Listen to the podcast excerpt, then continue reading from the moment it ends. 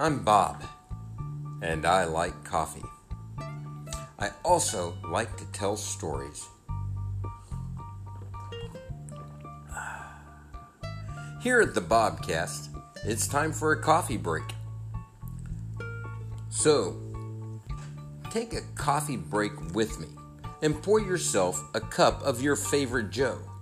By the time you're done with your coffee, you will know something about me you really didn't need to know. But you will have fun learning it. Just remember, my stories are true. For the most part.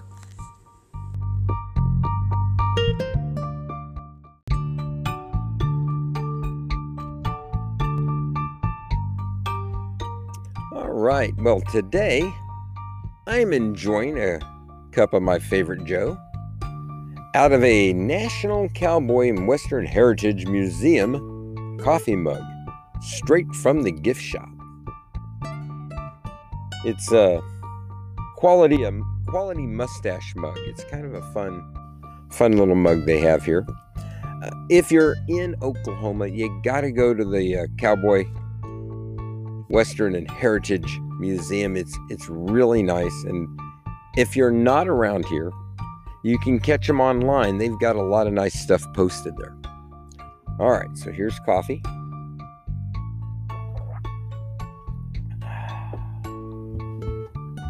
Now for episode four The Kids in Scouting, Part One.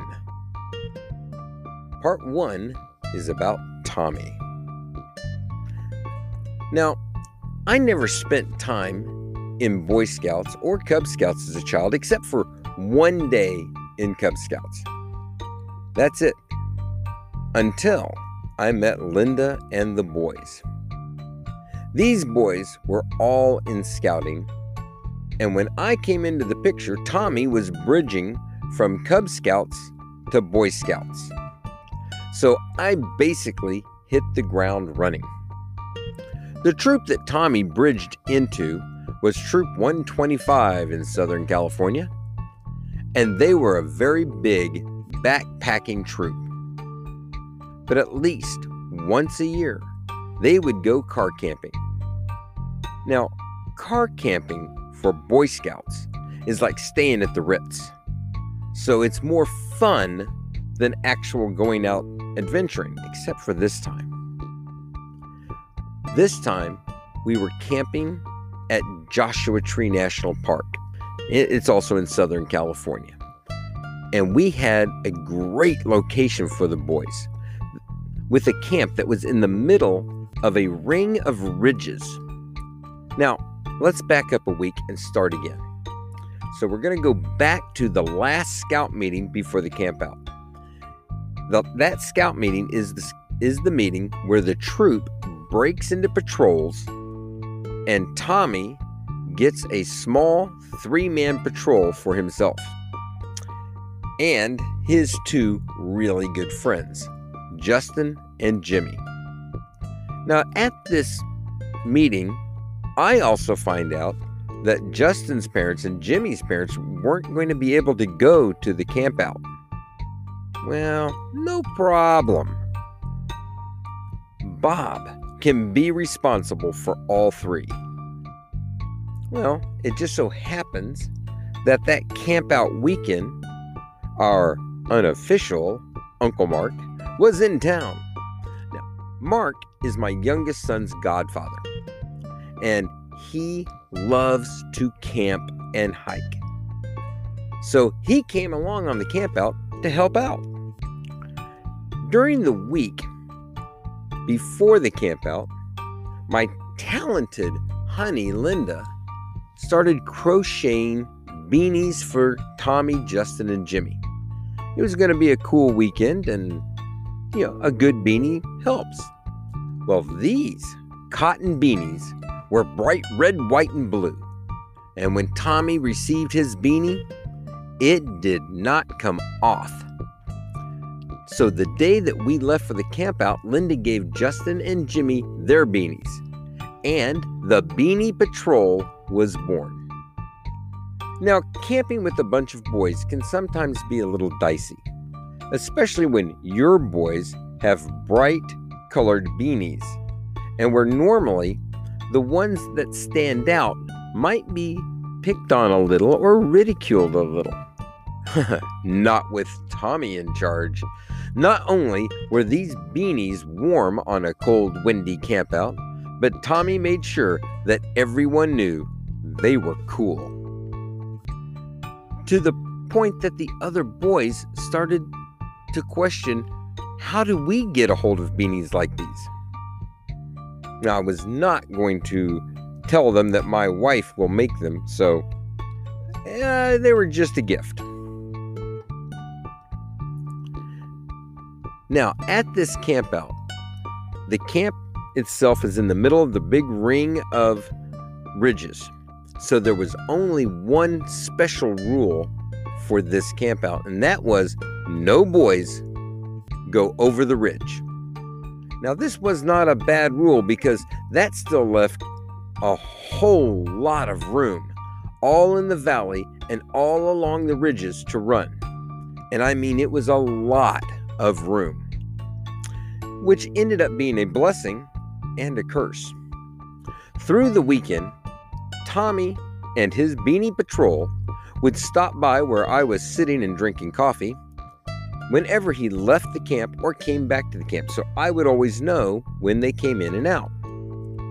It wasn't always that way with the rest of the troop.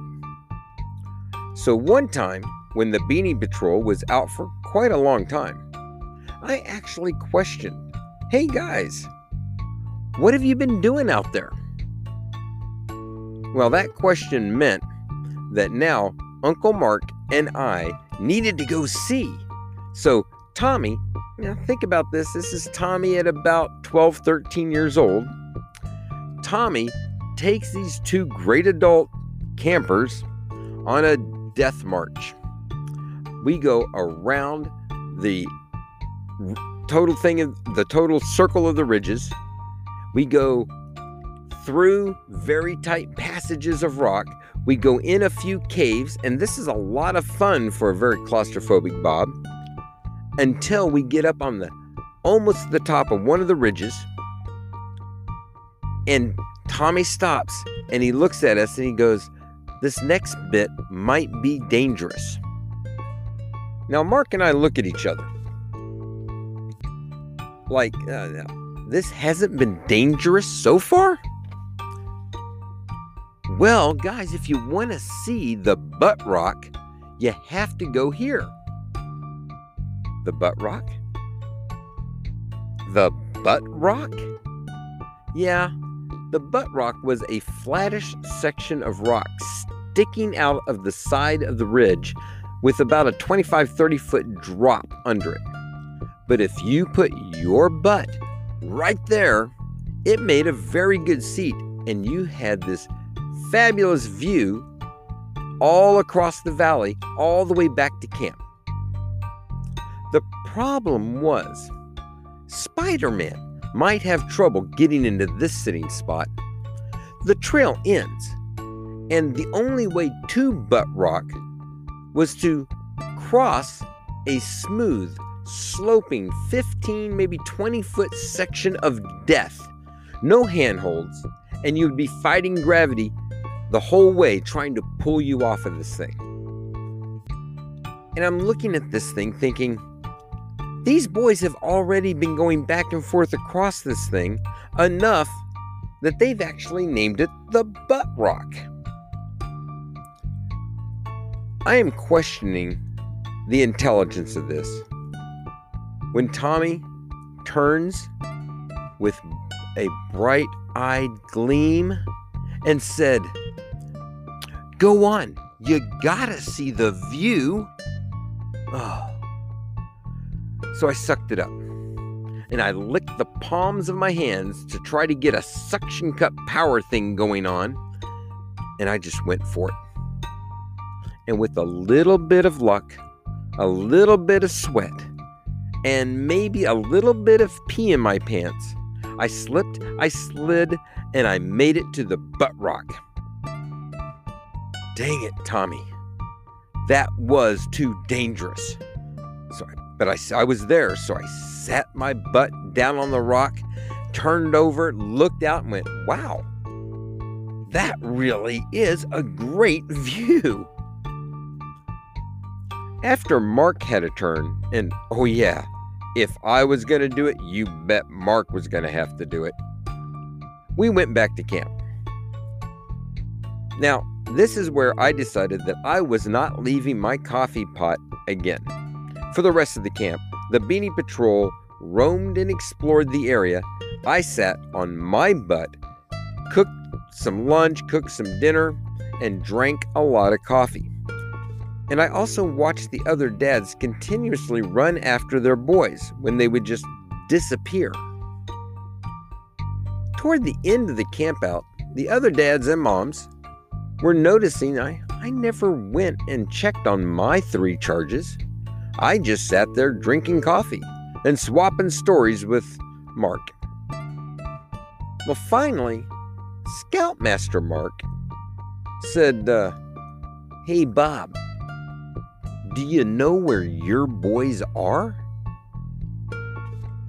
I, I looked at Scoutmaster Mark and I sipped my coffee and I turned my head to the ridge and I said, I see two. How about you, Uncle Mark? Uncle Mark said, I see one. And I said, I, well, I said, I, I, I said, I see three red, white, and blue beanies, and they're all accounted for. Now, at this point, the rest of the parents are all looking at the ridge, and they realize that these bright red, white, and blue beanies are bouncing way off in the distance, but you can see them. They're boys, not so much. They immediately want to know where did you get those beanies? I want to thank my honey for three fabulous, bright, red, white, and blue beanies.